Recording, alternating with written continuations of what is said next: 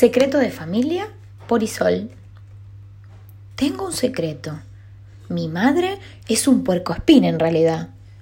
Fue así, un día me levanté más temprano que de costumbre y ahí estaba, preparando el desayuno antes de despertarnos. Buen día, dijo mi mamá, como si nada. Yo me senté y esperé mis cereales. Mi papá y mi hermano dormían. ¿Qué dirían si supieran esto?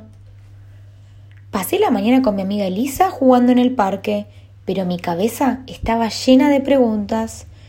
Elisa junta pedritas de colores y nunca tiene estos problemas, así que no le conté nada para no asustarla.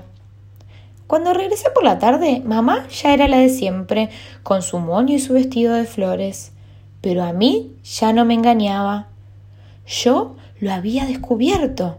Ella es un puerco espín por las mañanas. Ahora entiendo por qué tienen tantos frascos de shampoo y cremas y tarda horas en arreglarse para salir. Le cuesta mucho trabajo lucir como las otras mamás. Como la mamá de Lisa, por ejemplo, tan elegante con sus rulos.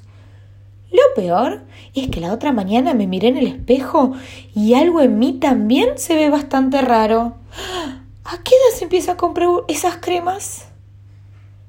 Con Elisa jugamos a vestirnos de señoras, pero desde ese día temo que se dé cuenta que somos tan distintas y que cuando crezca quizás yo también sea un puerco espín. Últimamente estoy muy nerviosa, así que le pido a mi mamá que me deje pasar una noche en la casa de Elisa. Al fin, un poco de normalidad. La cena con sus padres estuvo deliciosa. Después, Elisa me muestra su colección de piedras, charlamos y nos dormimos. Sí, me duermo, pero sigo alerta porque tengo que levantarme bien temprano para ir a arreglarme. Por suerte traje mi peine y mis broches. Y lista. ¿Y ese ruido? ¿Hay alguien en la cocina? Hola. ¿Quién quiere bizcochos? ¡Ay, un oso! ¡Dos!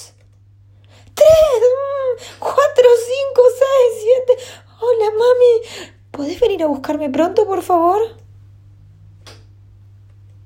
Ay, hijita, qué rara eres, dice mi mamá. No tanto, mami, no tanto, digo yo. Y colorín colorado, esta historia de las familias a la mañana se ha terminado. ¿Y la tuya? ¿Cómo se ve a las seis de la mañana?